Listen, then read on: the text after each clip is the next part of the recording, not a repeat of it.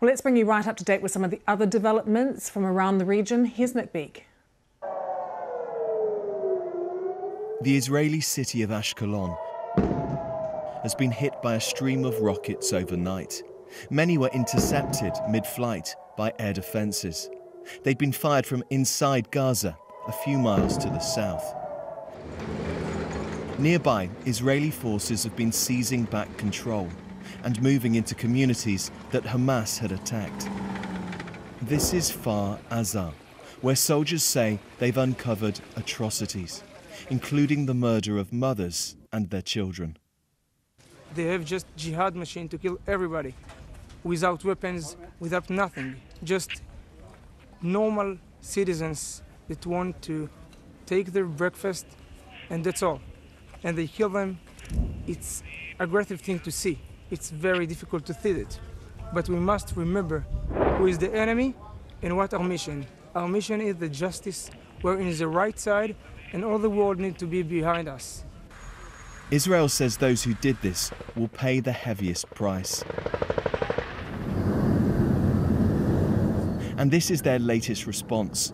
The bombardment of Gaza continues. Israeli strikes hitting Palestinian communities.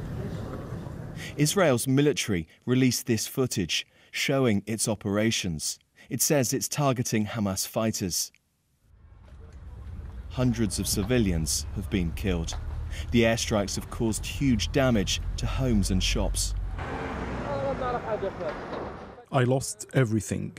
My house, my shop has been destroyed completely. Where do we go? We have become homeless. The Israelis say Hamas has brought this upon Gaza. Israel is accused of breaking international law. Supplies of food, power, and water into Gaza have been cut off. Just to the north, across the wire, Israeli troops are arriving in ever greater numbers. Senior commanders warning the next stage of their response will build up to a ground operation into Gaza. We started the offensive from the air. Later on, we will also come from the ground. We've been controlling the area since day two and we are on the offensive. It will only intensify.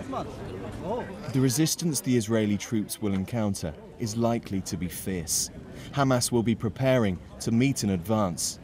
The prospect is of even more bloodshed in this part of the Middle East. Nick Beake there. Let's take you live to Jerusalem. We can speak to our Middle East correspondent Yolande Knell, who is there.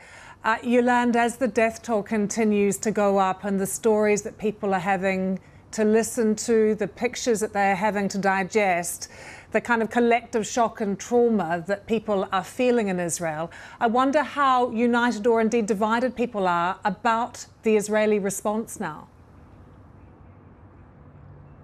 I mean, we're seeing a lot of Israelis coming round to the idea that there is going to be a continuing big operation going into Gaza. Um, really, Israel is still reeling from what's happened. It's the 75 years of the country this year. This is the deadliest attack uh, that the country has ever seen. And it, really caught people by surprise at a time when they were just at the end uh, of the Jewish high holidays. And now, if you watch Israeli TV screens, it's full of uh, images of, of, body bags. We've seen a lot of um, bodies being taken out of uh, where there was fierce fighting between Hamas fighters who were inside a police station, had taken that over, and Israeli security forces. Um, there are, of course, very moving accounts given by relatives of those who are still missing, with about 150 people thought to have been taken hostage and being held now inside the Gaza Strip.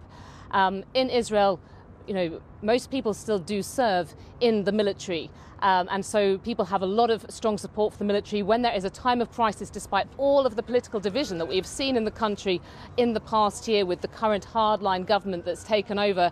You feel that people are coming together again, united in their grief and in their desire for action, uh, some kind of decisive action that people are calling for against Hamas. And what are they hearing from Benjamin Netanyahu, from the Prime Minister? What kind of rhetoric is he using, Yolande? I mean, extremely uh, strong rhetoric from the Prime Minister, uh, promising that Hamas will pay the price uh, for what's happened, uh, saying that the government is resolute. Um, he has also you know, compared this to what happened in the Holocaust. It's something that resonates very uh, deeply, this kind of language, of course, um, with people in Israel. And, and, I did have you know, Israelis who had been caught up in the violence saying similar things to me. Uh, at the moment, as I say, everyone is still really uh, caught up in the shock, but there is this united idea that some kind of strong action needs to happen now. Um, but people know as well from past experience that this will be, uh, that, that, Israel too will pay a, a, great price for what is about to happen. And we've had, you know, Israeli military officials saying to us, this is not like uh, previous wars. This is actually the fifth war, of course, in 15 years since Hamas took over uh, the Gaza Strip. Uh, this is going to be, it already is, on a scale that's never been seen before. Yolande, we're going to take our viewers live to Gaza very shortly, but can you update us on what is happening in southern Lebanon and on the border there?